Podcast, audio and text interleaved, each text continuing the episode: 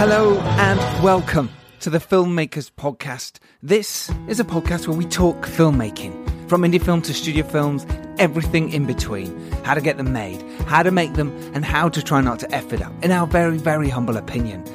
Today, we're talking about making micro budget features, the new found footage horror screamers, and how to actually make and release indie films, and how to raise finance for them as well. I am Giles Alderson, producer of horror comedy A Serial Killer's Guide to Life, director of the vampire documentary World of Darkness, and the psychological horror feature film The Dare, co written with Johnny Grant, and the new vegan documentary. Myself and Dan have been very busy, news of which will be coming soon. So, before I tell you, though, about our collaboration with Raindance, yes, our collaboration with Raindance, let's first go to our segment called Indie Filmmaker Shoutouts. We want to keep supporting indie filmmakers like ourselves, so we want to start shouting about screeners, Kickstarters, Indiegogos, fundraisers, etc. So if you have anything to promote, then remember, uh, message me on Twitter at Giles Alderson or at FilmmakersPod, and we'll give it some love.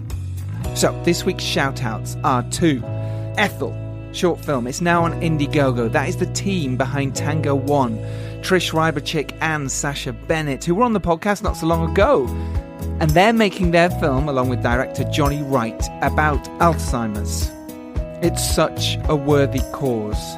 They have Professor Green, JJ Hamblett, and Miriam Margolyes in the cast, no less. So head to Indiegogo, search Ethel Short Film, or why not head to 365 Flicks Podcast, who have Trish talking about the whole film on the latest podcast. So do that, support them if you can. Drew Horner and his film Exist. It's a psychological thriller horror about mental health. Similar tone at the moment, and it's halfway through its Indiegogo campaign. Any help you can give him and that film Exist, much appreciated. Um, so I've already donated to both. If you want to support, if you want to support the indie filmmakers, click on the links in the show notes, or if nothing else, find them on Twitter and retweet them. Show support. That's all you can do. So, other shout outs to our big uh, TFP tribe, the guys who push and retweet and show us some love for doing what we do for free and making us feel warm and fuzzy inside as they do it. And this week's shout outs are to Will Kenning. Thank you, dude. Uh, director Neil Johnson, you've been brilliant this week. Thank you, man. Really appreciate all your support. Um, Sharaila Shah, Simeon Willis, Stu Laurie, and the Fair City podcast, Steve and Dave. Uh, thank you not only for having me as a guest on your podcast because you made me laugh, you're real joy. Um, that podcast will be out soon, so why not follow them on Twitter and you'll be the first to hear that. But also, just generally for all your love and support as well. So, thank you, guys and girls. I really, really do appreciate it. Keep retweeting, keep telling people about the podcast, and get the love out there. More people hear about it, more people will learn all the stuff we've learned, especially last week's podcast with um, Peter Dunphy. I mean, that's just incredible. If you've not heard that, go there, listen to that, all about SEIS, raising finance, talking to investors. It's invaluable. As a filmmaker, you need to know this stuff. It often doesn't get taught. It's on the podcast, it's free. Head there now. It's the podcast before this one. Subscribe to us on iTunes. Um, really means a lot to us if you haven't already. But what we, the most important thing here is we really appreciate the time you take to listen to us. So thank you. Um, so before I introduce this week's guest, let me tell you about Raindance. Raindance is not only a brilliant film festival, but it also runs amazing film courses. They are massive supporters of indie films, like ourselves. So we got together and thought we would support each other to give you discounts on their courses. I cannot recommend their courses highly enough. So to get a discount means you have no excuses not to learn to be a better filmmaker. Honestly, I'm over the moon that we can provide this for you. So I sat down for a quick chat with Elliot Grove, the founder of Raindance, to announce this. Have a listen. So I am here with Raindance Film Festival and Training Center founder Elliot Grove. Hello, Elliot. It's the Filmmakers Podcast. Welcome to Raindance. How are you? Oh man, I'm good. I'm really good.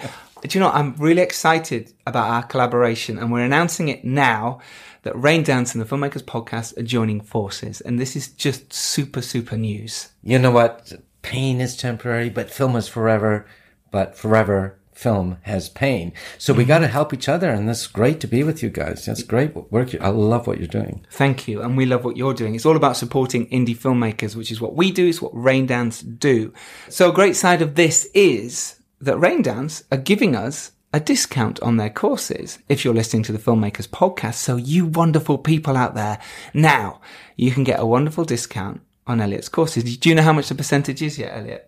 No, no one's told me what the percentage is. Okay, is. I'm about to tell you. Um, so first of all, before we do that, can you tell us about the latest course that is happening on the 18th? 18th of June, that's a Monday night here at Craven Street next to Charing Cross. Kira Ann Pelican is doing a course called Moneyball for filmmakers. This is where you can predict your income. Now, she's did some study on Facebook. Did you know that, that if you have as few as 50 Facebook fans or likes, they can tell whether or not you went to university, what sex you are, what race you are. And if you happen on your little minuscule Facebook say something like, I don't know, like what Israel's doing to, in Palestine, you're more likely to buy Nike trainers. And the inverse, if you're pro-Israeli, you're more likely to buy Adidas. And this is the information they're selling to the brands. Wow. So she goes off to Hollywood last summer and looks at the brands, if you like, of the characters in the tentpole big release American films and was able to predict within a few percentage points of the opening weekend box office, which Incredible. is terrifying. It's terrifying and incredible at the same time. So how do you make your film? Gonna say yes. And how do you make money? Mm-hmm. How can you sort of predict that? Mm-hmm. Moneyball for filmmakers and film investors. Right. 18th of June. Now, what discount did they tell you? So I've been told her discount code is RD Podcast 20, which means it's 20% off. What? Yes. Anyone who's listening to this podcast gets 20% off at Raindance. Oh my God, my bank manager's going to kill me. I, I, it's only, I thought it was 10%. No, it's too late. It's 20. It's done. You've just, well, that's what I was told. Well, I hope nobody takes this course because we'll lose money every time someone comes. 20%. But, but sure? think of all those independent filmmakers you're going to be supporting and getting helping out in their careers. I know, it's great. It's great. And, but what's, what's the code again? So RD Podcast 20, go to the link in the show notes now, click on that course, type in RD Podcast 20 and you get 20% RD off. Podcast 20. Yeah, which Or means 20%. uh, Raindance Podcast That's a, 20. a steal. It's, it's highway robbery. You know It's highway robbery, it is indeed. Uh, so, uh, Elliot, I'm honestly, I'm overjoyed with what we're doing and the collaboration we're doing here. So, thank you very much for joining forces. And thank you, and big blush for all those kind words that you've been saying about Raindance. So thank No problem much. at all. Honestly, it's a wonderful place here. They've got so many great courses. Check out raindance.org and check out all their other courses. Honestly, it's worth doing. I've been on courses here and it's fantastic. I promise you. So I'm looking forward to our collaboration. There should be more of these coming up. So do stay tuned. For now, Elliot, thank you very much. Great, thank you, and welcome to Raindance. And welcome to the Filmmakers Podcast. Cool. that was wonderfully cheesy. I love it. right, now on with this week's show. I hope you enjoy. Thank you so much, Raindance. Thank you, Elliot. We are delighted to join forces with you and offer 20% off to our filmmaking podcast gang. This is only for you, by the way. Only for the people who listen to the podcast or follow us on Twitter. No one else gets this. No one. So it's a little bit special. Remember RD Podcast 20. Feels special right now. I am. I'm feeling it. I'm feeling it. Right. On to today's podcast. Joining us to talk about filmmaking, how to raise finance for your films, and chat about his new horror movie Screamers is writer, producer, and actor Tom Malloy. Now, we had a little bit of a problem with the podcast recording this week. It was on Skype, and Skype just messed us around, and it sounded terrible and echoey. You'll hear it. I've done my best to clean it up. But what it didn't do is record some of the beginning, so I'm going to do that now. So, Tom is an award winning actor. He, uh, he wowed Hollywood at first with his stunning turn in the indie cult favourite Graves End, which was produced by Oliver Stone. Tom actually sort of became a trendsetter. He's one of the first successful triple hyphenate actor, writer, producers. Over the years, Tom has raised more than 25 million in private equity from independent financiers and has written, produced, and starred or co starred in nearly all the films that his company Trick Candle Productions has made. Uh, some of these films include Hero of the Underworld, the film Ashley, uh, the dance romantic drama Love and Dancing, which is directed by Rob Iscove. He directed She's All That, and it stars Amy Smart, Tom obviously is in it, Billy Zane, Rachel Dratch, and Betty White. Uh, the films are the psychological thriller The Alphabet Killer, which was directed by Rob Schmidt, who directed Wrong Turn. Uh, and that stars Eliza Dushku, Cary Elwes, Tom, obviously, Timothy Hutton, Michael Ironside, and Oscar winner Melissa Leo. And his first film that he produced. And the first one he raised the finance for. It's a thriller directed by Mary Lambert, from who directed Pet Sematary called The Attic. That stars John Savage, Tom, obviously, and the now very famous Elisabeth Moss. And Tom's recent film is Screamers. It's a brilliant, low budget found footage horror that is out now. So, again, apologies for the bad quality of this uh, podcast recording. Nothing I can do about it, but I still wanted you to hear it because it's so good. So, bear with us. All right, cool. So, without any further ado, here's the podcast with the wonderful Tom Malloy. Enjoy. Welcome to the Filmmakers Podcast, Tom. Fantastic. Thank you for having me. Oh, it's an absolute pleasure. Honestly, it's I can't wait to talk to you about all the bits and pieces. It's quite a big, extensive list of credits there and producing credits as well. And you've, you've, you've been working for a long time in this business. Yeah, yeah, just uh, you know, grinding along. There's been um, you know the business has changed in a lot of different ways, but um, hopefully I've been kind of riding the wave of that change in positive ways, and uh, things are going great. Yeah, super, super. Yeah, no, the, the industry has changed massively over the last well, 10 years for sure, but even in the last three years, it's changed again. It's like had another shift in the indie filmmaking world. Um, and, and that's a fascinating place to be if you if you're doing well in it. It's great. It's it's tough for those people starting out, but um, it, it, it's a good place to be right now, right? Indie film. Uh, you know, I would say that there's definitely it's it's on the upswing. There was a time when it was going really great. You know, maybe about gee, 15 years ago, and then it started. Yeah. Once people stopped buying DVDs, that that changed everything. You know, things went downhill. But now it's kind of coming back. People are starting to figure out the VOD markets and all that stuff, and it's hopefully on the upswing.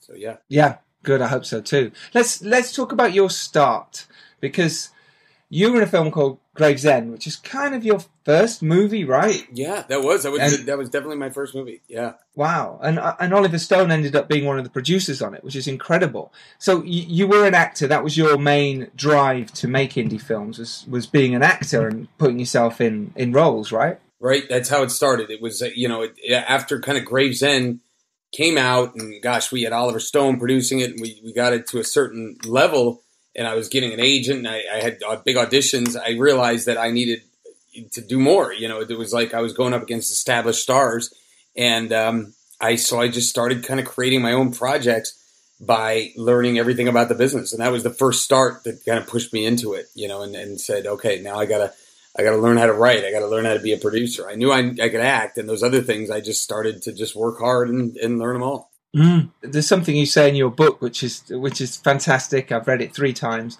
Oh, uh, it's honestly for any indie filmmaker out there, you need to get this book bankroll. It's just wonderful. It really, really is for indie filmmakers. Everything you need um, to make your indie film. It's really, really good. And in that, you mentioned that you kind of have a 30 day window after you make whether you're in a film or you make an indie film where you're kind of hot or people have got an interest in you. Do you still feel that's the same way?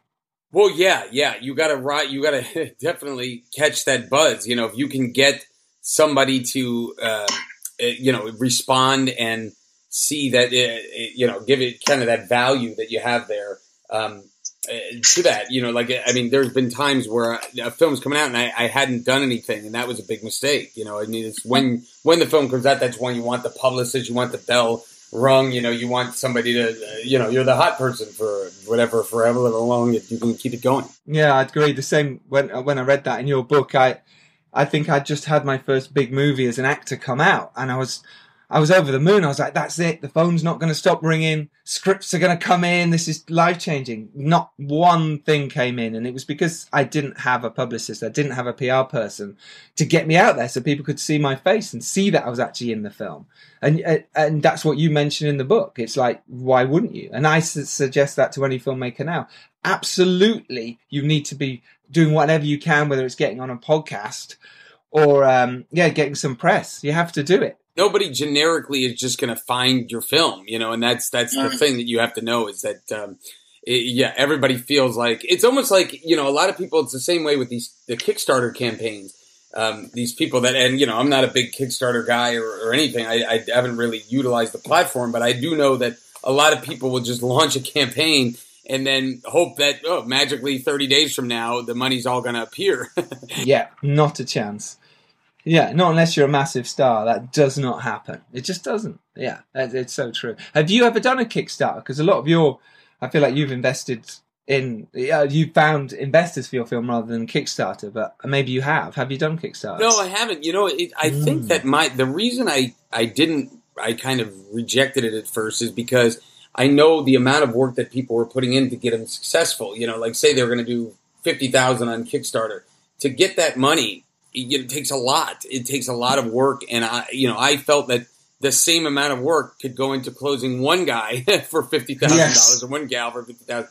At the same time, there's another aspect of it that every Kickstarter campaign, you know how many people ask me for money all the time, like friends, and it's like mm-hmm. it's kind of like a you know an Amco or Amway, you know, where like you're asking your friends and family for money, and those aren't the people that should be investing in your movies, you know. So it's like I don't I don't want to hit up my family and friends, you know. And, and I, I, know what you mean, but what the one good thing it does do, I think, with the Kickstarter is it does make people aware of your film. That's it. You could build an audience. I remember my you friends build an audience, me, yeah. you know, yeah. And I was kind of shooting it, shooting it down, and, and they said, "Well, you, you're starting to get a list, though. You're starting to get a list of people that are."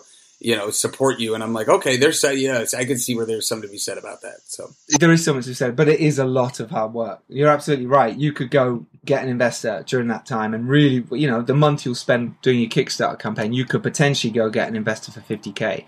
Absolutely. Um, before we get onto Screamers, which I thoroughly enjoyed, it's a really cool found footage movie. Oh, thank you. I can't wait to talk about it. I think it's really interesting and how you made it and, and how it, you know, it's perceived so far in America before it comes out. Now it's out on uh, SVOD.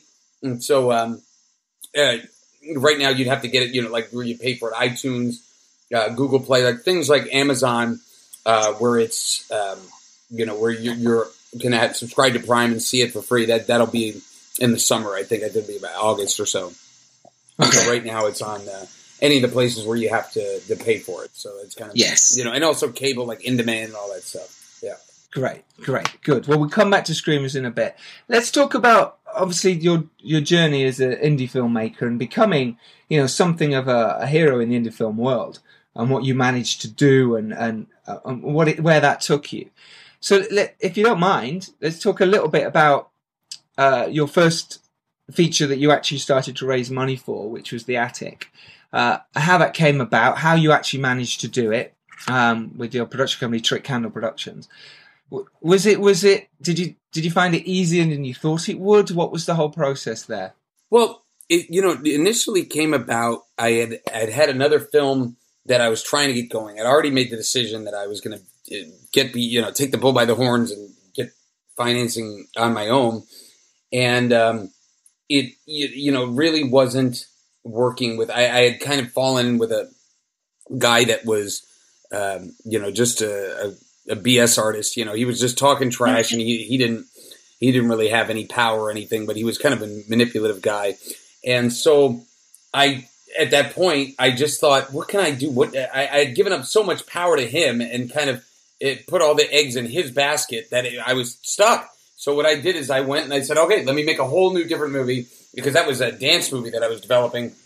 And so I wrote this, The Attic, and it kind of flowed out of me. And I had the script and I just went nuts trying to look for it because at the same time, I had been married for about a year and then my wife at the time told me she was pregnant. So now I'm like, oh crap, I got a kid on the way. like, so wow. everything was, you know, uh, coming down. And I said, all right, I'm going to, I'm going to find out what I need to do. And I just kind of, experimented with everything, tried every approach possible, you know, and, and, and made it work. And I think I've always said that since then, it's just been refining that initial approach that, you know, there's something to be said about if the why is big enough, um, the how can always be doable. You know what I mean? Like you can take an mm. example. If I said, you know, climb Mount Everest, um, it, you know, you, you think, man, that is extremely difficult. How the hell am I going to do that? And but if I made the Y huge, like I'll give you ten million dollars in cash, you'd find a way to climb Mount Everest. You totally would. I'd start yes. training tomorrow. You know, so so you can always you know inflate that that that why. And for me, it got inflated. You know, God, now I got I've been led down the path by this kind of crook for a couple years now, and I now I got I, money's tight and I got a baby on the way, and so I'm like, oh my god, how am I going to do this? It's, like the why was so huge, I just figured it out. If that makes sense. Yeah, it totally does. It totally does. So, what did you do? How did you go about it? Well, I started reaching out to anybody I thought could um, finance, you know, like that had private equity, and mm. so. Uh, but at the same time, I started I put a business plan together, and one one thing that I could highly suggest to people that are looking to, to do this for themselves, make their own movies, is try to partner with the right people. Um, you know, I remember reading that years and years ago that partnering is the quickest way to success. You know, and I thankfully had written a, a, a pretty a very good script, and I was able to get producing partners that had about maybe at that time 20 films under their belt. So obviously they had so much more experience than I did. The only difference was I had much more experience or at least much more technique, let's just say, as far as raising money. You know, I, I, I shouldn't say experience. I had more technique. I had more, um, you know, moxie and more. I was a better. Yes. Salesman. I was a better salesman. They were. They were better nuts of both producers, but I still partnered with them, and I think that's still a tip that anybody can take. Like if you don't, if you can't do it yourself, partner with somebody. Now that doesn't mean reach out to me and say, Tom, could you help me finance my film? You know, that's not mm. that's not what I'm saying. I'm saying get the right people involved that'll uh, put strengths where your weaknesses are. See, that's a really good point, and I love that. I think it's very important. But there are difficulties in that with finding the right person. By that, I mean actually going out and going, okay, cool, I'm looking for another producer to join me on this journey.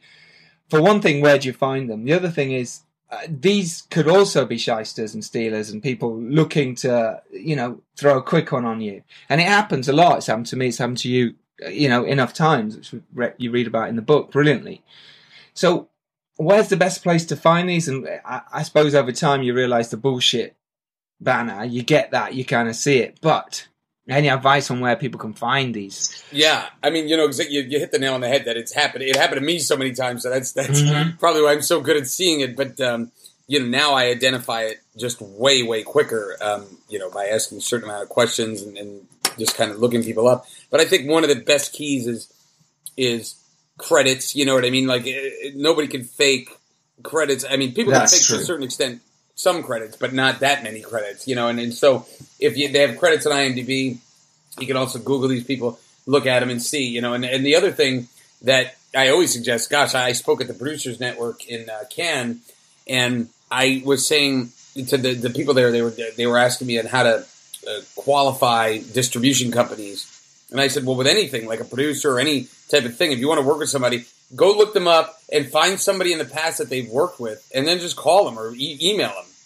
Um, you know, never. I, I always say it's it's a stupid practice to say, "Oh, hey Giles, could you give me a list of references?" And I've had businesses, you know, in the past do that or whatever. It's so stupid because it's like you're only going to give me your friends, you know. It's a, yes. a, a ridiculous yeah. practice. But if I just looked you up, found what you've done before, and then just randomly called or emailed some of those people, um, then I could actually get a, a, true estimation of who you are. Um, and the key is, I always say when when I personally get those calls or emails, I am so happy to talk about people who are awesome, but I'm equally happy to talk about people who are assholes. Well, that's a funny thing, isn't it? That people will say, "No, he's an asshole. Don't work with him." People are very honest.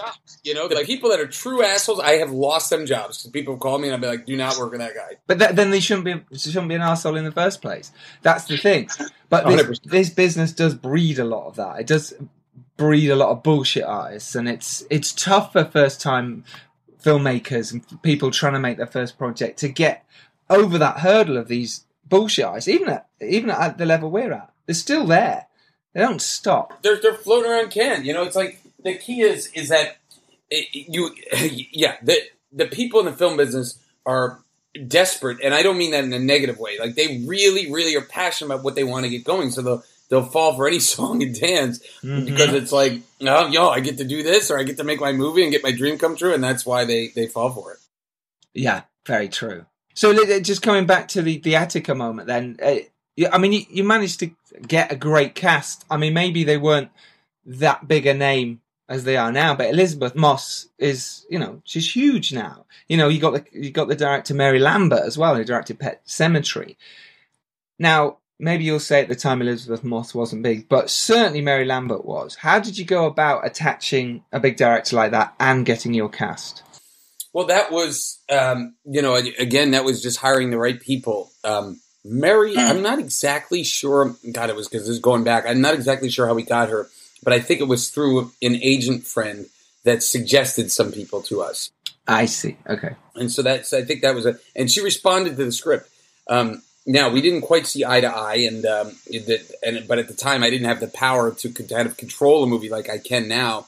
So I don't know if she did exactly the what I would want to have done with the movie. Um, mm-hmm. But you know that that's neither here nor there. But Elisabeth Moss, she yeah, she was. We had a um, a great cast director out of New York named Judy Henderson, who is the um, she won the Emmy for Homeland, and she it was just again connections. That's again partnering because I think Amy and Ison knew her, or somehow, or maybe I knew her um, through a connection, and that it just worked out. And so you had the we had the right casting director that got us to Elizabeth and said, "Check out, check this garage. She's going to be a big star." Amazing. And that's what it's about. And that's really interesting. You said that about connections and finding the right people. You have to go up to investors or uh, potential high net worth individuals and talk to them about your project. Yes. Yeah. Yeah. Yeah. How do you? Uh, what's the best process for actually approaching them? Do you just cold call them? Do you friend of a friend? Send them something first. How does it work for you? Well, a referral is always the best, you know, because then you know it's like you have somebody else talking for you is always very good. Um, so that's the number one thing versus a cold because cold calling is is very tough, and the numbers have to be so high to before you get that. You know, so it's it's it, a referral is always the best. So I'm always reaching out to people, asking them who they know, and you know, can I can I get a meeting with anybody, and and that you know, and, and of course, giving the people value for that, whether it's a credit or you know a fee if if the person invests. That's that's a huge technique that I use all the time. I like it. Yeah. Do you, do you offer perks as well? Is it kind of look, come to set, come to the uh, premiere? Is it all that as well? Is it all a package? Well, yeah, to an investor, you mean, or to the person that introduced me to the investor? Well, I suppose both, really. Well, to the person that introduced me, it's really more of a like a some type of credit or a fee or something like that, or both, mm. or a combination of both. Uh, but for the executive producer, yeah, I mean, like that's partially the reason that almost all of them get into it. Yes, they want to make potentially make the money and potentially make the big money, but mm. uh, many of them just want to be quote unquote in the business, you know. And it's like it, eh, you can't say you had you know twenty million dollars sitting around. You can't just call an eight hundred number and get in. Uh, yeah, you know the, the the movie business. So it's you have to know somebody that's gonna uh, take it to the next level and and it kind of be, so you become the conduit. You know what I mean? So so for those, those people um, that I've that been my investors, it's like I got them in the business. Like now they have celebrity friends. Now the celebrity is texting them directly and they're at the parties and like that for them is huge value and it's it's a world that I've introduced them to that they would have never had access before. That's a great way to think of it actually and it's it's very true. They want to be in that world. They love uh, being at their parties, business events or whatever and they can say, "Oh yeah, I produced this movie." That sounds great. It sounds cool. On the golf course, you know, say, mm. "Oh, I invested in, you know, the Bitcoin" versus like, you know, "Hey, um, Jessica Alba just called me on the phone. Like, what's going to be, you know, that's what's cooler, you know? I mean, like yeah. everybody wants movie stars, so yeah, yeah, absolutely, yeah, that would be a good phone call to have for sure. Um, um speaking of, um, uh, well, we weren't, but I'm t- talking about anyway. The attic. Obviously, we mentioned it before. I've just remembered here on my notes. We have the same composer, uh, Mario Grigorov. He's oh. composed. Oh. He's composed the Dare, and yeah. he composed the attic. I was like, that is a good connection he's actually worked for me a couple times, you know, and and yeah, he, I saw um, the trailer for the Dare, and it looks fantastic. I did want to say, um, yeah, it really looks intense. Um, but yeah, Mario was an early friend, and funny enough, he's huge now. You I know. know. He, uh, yeah, he did the um, what's the one? Not the Harry Potter, but what's after the what's the um, Fantastic Beasts? Yeah, to find them. And I mean, like, so he's a huge. Yeah, um, did Precious composer. as well. Yeah, big, big. Uh, Precious, yeah, that's which got nominated for Best Picture. He's and he's always been a sweetheart, a great guy. Yeah, really great guy. Yeah, he did so well with the day. I love what he's done with it. So um, yeah, some of the music you heard there, I think, was some of his, though it was an early tra- teaser trailer, so I'm not sure if some of his is on there. But yeah, he's done the whole score for the Dare, and I'm so super excited for everyone to hear it. It's really good. Um, so then, so then from the attic, you went on and made the Alphabet Killer. Now, the attic was we can probably talk about it now. Was it, you'd say now a micro budget film, but back then it was you know pretty much nothing. But with with the Alphabet Killer, you stepped up quite a bit. Yeah. and went up to uh, you know a reasonable budget. Would you say about two mil? Was that about right? Yeah, it was about two and a half at the end. Two and the half. Okay. Yeah, yeah. And again, was it the same process there? You, you're now going, okay, well, I need a lot of money now.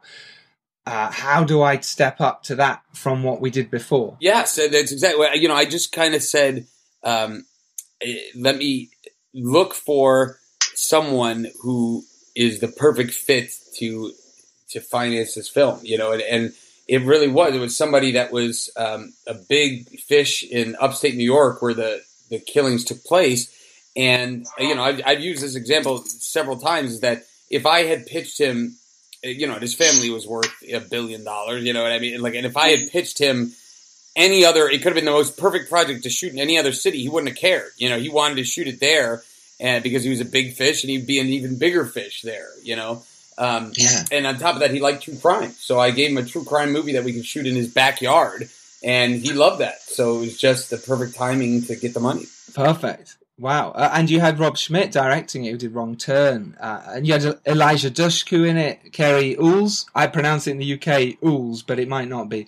Yeah, El- Cary Elwes, we pronounce it Elways, yeah. okay. Yeah, we had Yeah. Melissa Leo, who got nominated for. an Oh, she won the Oscar actually um, Wow. a couple years down the road, and then uh, we had uh, Michael, Michael Ironside, Ironside, yeah, yeah. Uh, Tom Noonan. I mean, what a cast! We had Tim Hutton, you know, and, and so we had some Oscar winners and people. It was a pretty big cast for a budget of uh, under three million. You know. Yeah, back then, like, to, to, to our indie film listeners now, that sounds like a lot of money, but we're talking 2007? Yeah, I'd say 2007, 2008. Yeah, and it, so that was like a medium-sized small movie. You know what I mean? Now three million, you know, two and a half million would be fantastic. That's like Dallas Buyers Club. You know what I mean? Yeah, Like- totally. Yeah, that's Yeah. decent, decent money. How, how did you get the cast attached for that? Because even then, there were still big names. Eliza Dushku was was a big name.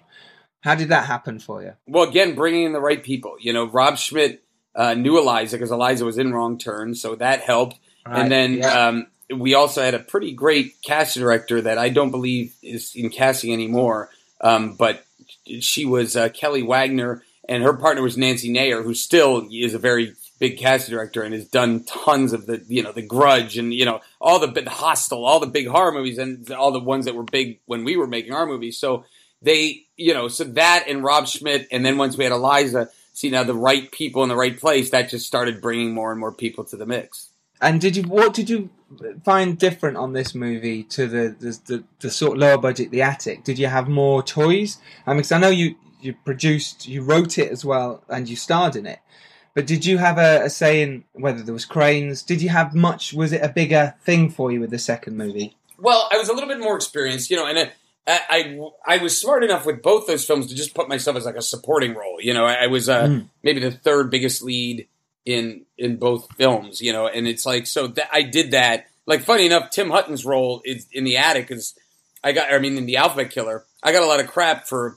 You know, I have a kiss scene with uh, with uh, um, Eliza Dushku, and uh, and I got a lot of crap for that. People say, "Oh, did you write that scene for yourself?" And it's like, no, I actually wrote Tim Hutton's role for myself. And then once we started casting, I'm like, "Ah, his role is too good. I got to give it to uh, you know a bigger star." And so I played the role that I didn't want to play. But uh, right, but it worked you know- out well for you. worked out well indeed. Not only that, but in terms of the critical acclaim you got for it, you got some great reviews for both roles you played there. Um, and that, I mean, that that pretty much set you on the map in a way. And then people started playing a big interest in you. Um, well, yeah, Ha- Yes. What changed for you? Because you know, studios started calling you, and people were very interested in what you were doing and how you were doing it. Well, that was the thing. It was that you know once that that had uh, those two films under my belt, and then I started. Um, uh, then I, I was getting my movie Love and Dancing finance, and that was going. I, I just remember being in New York for. Um, there was this group at the time uh, called the Circuit that was like of working industry professionals, producers, directors, and all that stuff. And I was like, "Oh my god, I'm the pretty girl at the prom!" Like suddenly, and I think it was because of the money you know, is that that I because I brought the money to the table, and all of them had projects that they were developing, but no nobody had a clue how to raise money. And then it was like so everybody wanted to be my friend suddenly, and that was that was what was different, you know. And I, I think that was a a cool thing. And then once I once I put the book out there, then that was like okay, now everybody wanted to learn. Um, I guess what I had figured out myself. Mm, yeah, and it was a pretty pretty impressive journey, and I think everyone was kind of felt like the Hollywood world was very shocked by what you've done and couldn't believe it. It was very Robert Rodriguez stuff, um, oh, okay. except you were raising money, and that's incredible. You talked about Love and Dancing there. Um, now, this was a you, you maybe you can tell me the backstory here, but obviously there's ups and downs with this and the things that happen to actually get this made, which is a dancing film. Um, it stars yourself, and you've got um, you got Amy Smart, you've got Billy Zane, uh, and Betty White as well. Um, yeah, it's wow, wow, wow, wow, uh, and that that was in theaters in 2013. Um, yeah. So, talk a little bit about the journey there and how that happened? That'd be great. Yeah, well, that was that was really interesting because I had wanted, funny enough, to make a dance film for a while. Mm. Um, you know, if you know, remember I said that early on. Yeah, you danced. you dance. There was another, yeah, there was a different dance movie. The guy that screwed me. So I really wanted to make this dance movie. So I made a whole new dance movie that had nothing to do with the first one. And it was like, I guess the the key there was we went after, and the, the, the dance was so specific. It was a dance called West Coast Swing, and we went after investors that were people in the West Coast Swing world. And so, like the people that had a vested interest in seeing this movie go, that always wanted to see West Coast Swing on a big screen that's where we did. I mean, we were advertising the movie at the U.S. Open Swing Dance Championships for like two years, you know, and, and it was nice. like we had a poster there, and we would talk to anybody that wanted to talk about it, and that was a smart move. That's how we first started getting the buzz out. That's such a smart move, and actually, that's a great lesson for filmmakers out there. They've got a, a film about I'm trying to think of something now that's out there. Tap dancing, and it's similar to dancing, but go to, there's plenty of tap dancing places. Tap into that, tap into their money. See what I did there? um, into them, into their funds and their money. There's bound to be someone who's interested in seeing a, a big tap dancing film on screen, um, or a golf movie, or whatever it is that your movie's about. Tap into those investors, right? Is that the way? Is it a good way to move forward? Yeah, because then you're going after the people that want to see that movie happening. Like, think about mm-hmm. your film and think about who would benefit the most from seeing this movie made. You know, your movie's about, um, you know, I don't know, animal shelters or something like that. You know, you, yeah. who is who is a celebrity that uh, really supports animal shelters. Now, that person may not invest, but they may know investors, or they may get behind it. They may lend their voice. They may lend their, you know, their name to the project as a producer or something like that. So oh, always try to look and see who would who would be interested in financing it, not from a purely financial perspective, because if purely financial, that's that's every movie out there, you know, on varying degrees on on that pitch, you know. So you just want to be able to get give them something else, something different. So true, so good as well. Um, and great when that comes off. It's so great when you can actually talk to someone who's interested in what you're interested in and um, and the goes, well, yeah, I want to, I want in on this project. Um, yeah, it's happened to me recently, and it's very exciting. Um, so you you initially started off to keep going with your acting career, um, and now obviously you've, you, you wear these three, if not more, hats. But yeah, I mean, I do it all. I, I co-own a distribution and sales company called Glasshouse Distribution, and that I was didn't know that Glasshouse. Yeah, yeah, and that's one of the that was the main reason we're in Canada. We have an actual booth in the Palais, and we were selling movies. The key is what I did to start is I didn't sell anything I produced. It was a completely different world. Like everything I sold was acquisitions. You know, you complete a mm. film and then we we sell it, and so that they, those worlds didn't mix. This year, we finally took the company's money and actually produced a film, the one I just talked about, and um, we're excited about it. You know, we got Brian Krause from Charmed and Chase Coleman from the originals, and uh, it looks awesome. That's awesome. That's what. How is it? Uh, well, trauma therapy. When's that out? Do you know when that'll be released? Well, no, no, we literally didn't even finish editing it yet. Okay, we shot cool, it. Cool. You know, we were done shooting like a month before Cannes and then so it's in post. I would say two more months before. Two more months, fine, fine. I'll leave. Uh, we, I'll, when that's ready, I'll, I'll let everyone know as well, so they can see that. Um, so, to, in terms of selling movies, then, and with Glasshouse, that must be interesting being on the other side of it. That'd be really interesting for us to know. It really is. I mean, the more you know, the more you can try to tailor a project in the future. You know, it's like if I was to produce something now, I know you know a little bit more about what the buyers are looking for and what their where their interests lie, so that I know okay, I you know I, I know I can get this from China, I know I can get this from France and this from Spain, you know. Um, Hmm. or, or this country, Middle East, not going to buy this, or whatever. You know, I, I know those things before going in, and that's that's really good. I mean, that was the initial motivation for me was to have my own distribution outlet, so that when I can produce a film, I know I can guarantee you know X amount of return no matter what. That's perfect. I s it's, it's a clever idea, but I mean, I, I wouldn't suggest it necessarily for people starting out. But when you've got to your level, it's something, and certainly something I'd be interested in, in the future, having that little bit more control over where it goes. Um, absolutely. Is that something you did with Screamers as well? Is Screamers part of Glass House? So Screamers was the last film that that, uh, that I really kind of um, was super close with.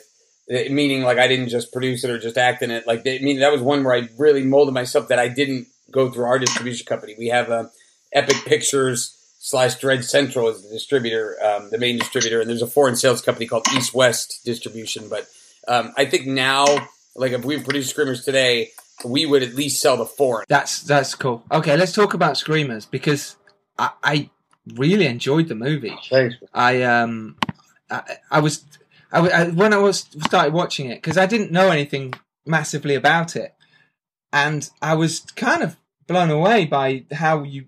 It, it's a, a found footage movie. Um, it's with in a, set in an internet company, and they decide to investigate this uh, series of screamer videos. Now, are we allowed to tell everyone what a screamer video is? Oh, of course. Yeah, yeah, yeah. Okay, yeah. so a screamer video is where you're watching something and everyone's like, pay close attention to this, something's going to happen here, like something innocuous, and then something will jump out at you at the screen. It's like these fun shock videos. Yeah. Uh, and in this internet company, which is all about putting videos like this online, they decide to investigate the team behind who made this particular screamer video that did very very well.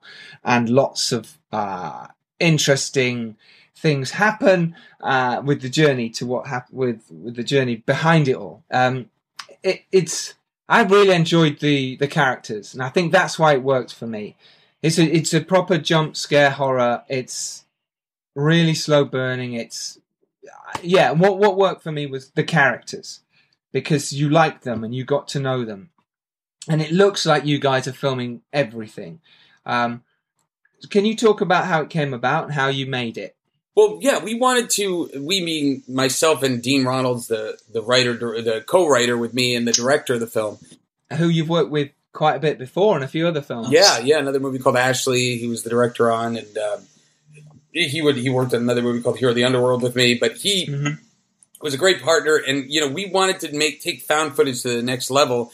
We had felt that a lot of the found footage movies were um, uh, just, I mean, it was like stupid plot, shaky camera, bad acting. You know, like there was a movie called The Gallows, which Yes. just check, Yeah. checks all three of those buttons. It But the bottom is, but it was scary. I mean, I'm not going to take that away. It was scary. so it still still makes you jump. See, that's the thing. Yeah, it's still sold and made money, probably. Exactly. So what I did is I wanted to take it so it was like you really blurred the lines of what's reality and what's fantasy, and it was like I, re- you know, a lot of people that have seen the film and had no expectations thought that it was a tech documentary for the first for the first. Yeah, 45 I did. I was like, what? What's Yeah. going on here? Yeah. and, and then it just exactly then it just starts going uh, you know off on a tangent so we our thing was no shaky camera like there's almost no shaky camera in the movie um, have incredible actors you know we wanted at the top besides myself we had some great people that were just that really nailed it You did And your then- shout. Can I read them out? I want because I want to shout them out because they it's really well acted. It felt so believable.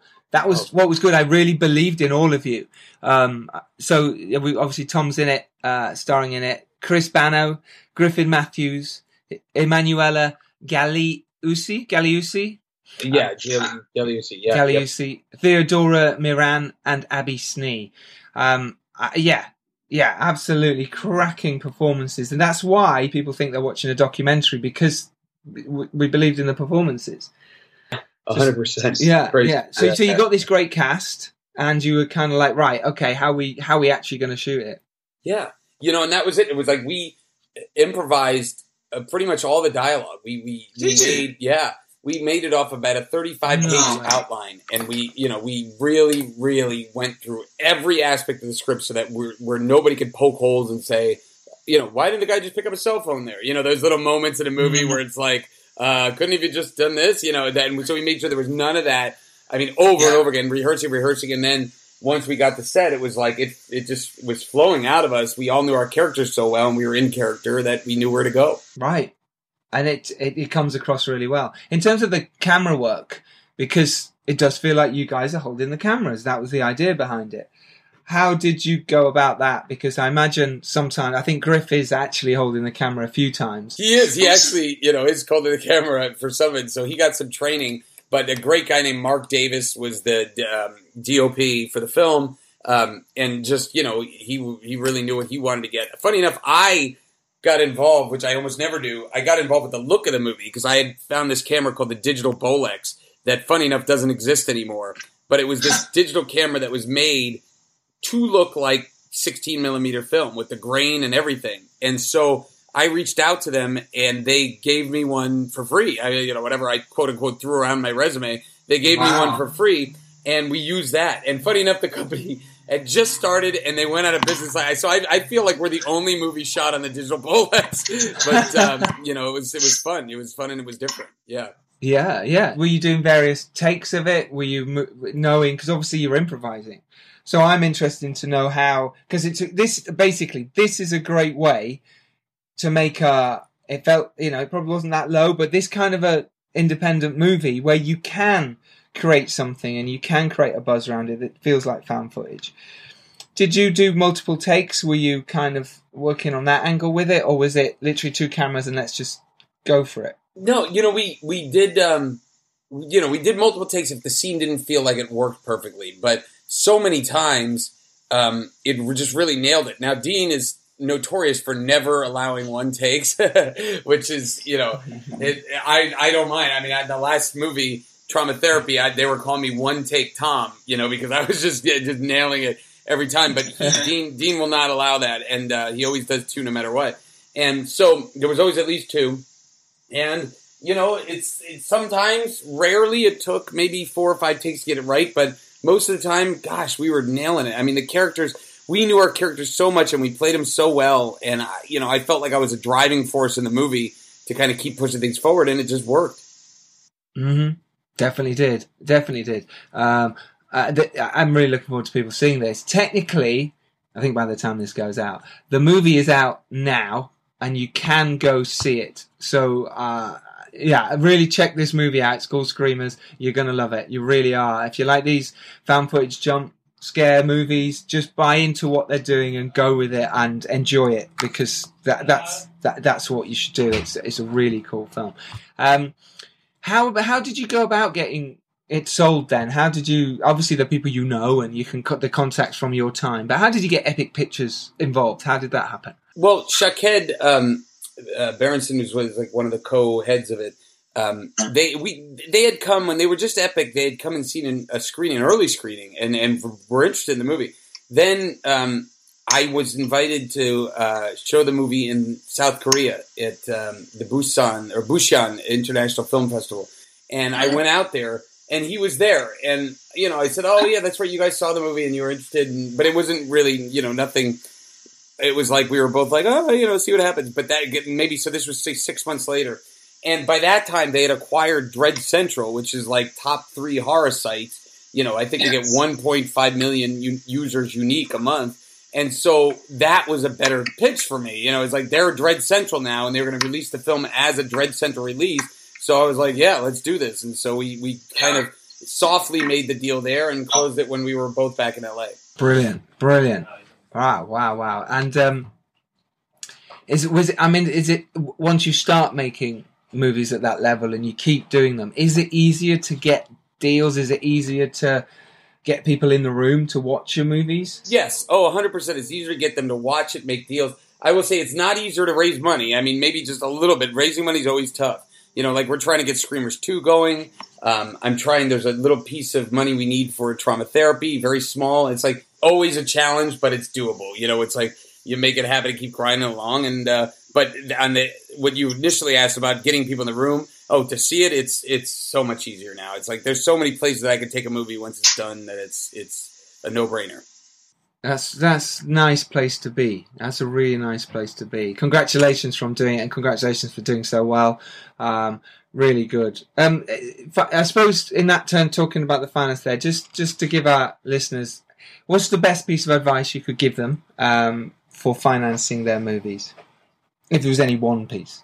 Well, the one thing that I think I know is that the the key is improving the project. You know, it's like I talk about this in the book. I talk. By the way, the book now is out of print because the publisher asked me to do a third edition. I was going to ask you, you're going to do a third edition. I didn't want to do it. I didn't want to do the third edition because it was just timing wasn't right. But what I did do is I put it all on online as a video series called BankrollYourMovie.com, and that's over five hours. We recorded, you know, these videos and. Um, and it's up there. So that's everything. And that's the newest stuff, you know. So bankrollyourmovie.com is everything that, you know, that I can teach you. It's $197 with a money back guarantee. And you get, it's something, it's 81 videos over five hours of, of, instruction that you can obviously go back and once you pay, you go back and you can watch them again. Amazing. Amazing. I recommend doing that. If it's anything like the book, it is worth your money.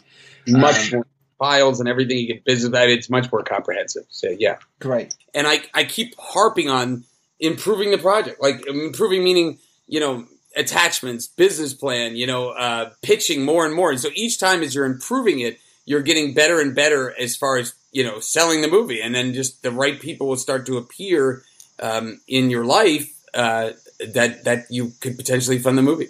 Brilliant. Absolutely fantastic advice. Screamers is out now yeah, I can't recommend it enough. Honestly, it's so much fun. I really enjoyed myself watching it, and I was watching it on my own, and I was a little bit terrified, and I was like, "Oh god!" um, yeah, absolutely. Um, Tom, this has been absolutely fantastic. Thank you so much for your time. Yeah, no problem. Happy to happy to be here. Happy to be on the podcast. Thank you. Where can people follow you um, online? What's your social handles? Oh yeah, sure. Yeah, I mean tommalloy.com is my website. Um, glasshousedistribution.com, as you can see, the movies that we represent. Um, but really, Twitter, Tommy Malloy. That's uh, I, I got to get better tweeting, but uh, I'm up there. good, good. So follow him there, and uh, yeah, tweet him, tweet him about the podcast and his uh, wonderful advice he's given us. And what about uh, you mentioned earlier about you know getting emails from people or getting scripts from people? What's the best way to approach you if someone does want to talk to you? Because I know that you help people with their projects. I know you come on board projects as a, a kind of mentor, necessarily associate producer, but I know you do that as well. What, but what is the best way for people to to actually get your attention with a project? Well, you know, a script is a little tough now. You know, if um, unless there's some value behind it, you know what I mean. Like you have an actor attached, you have some money behind it. Um, but you know, we have our own acquisitions guy now for the company uh, David Lawrence. Uh, so he's with Glasshouse. He's David at glasshousedIstribution.com. And you can always reach out to him to try to see. And if you have a completed film, yeah, we're always interested in seeing completed films.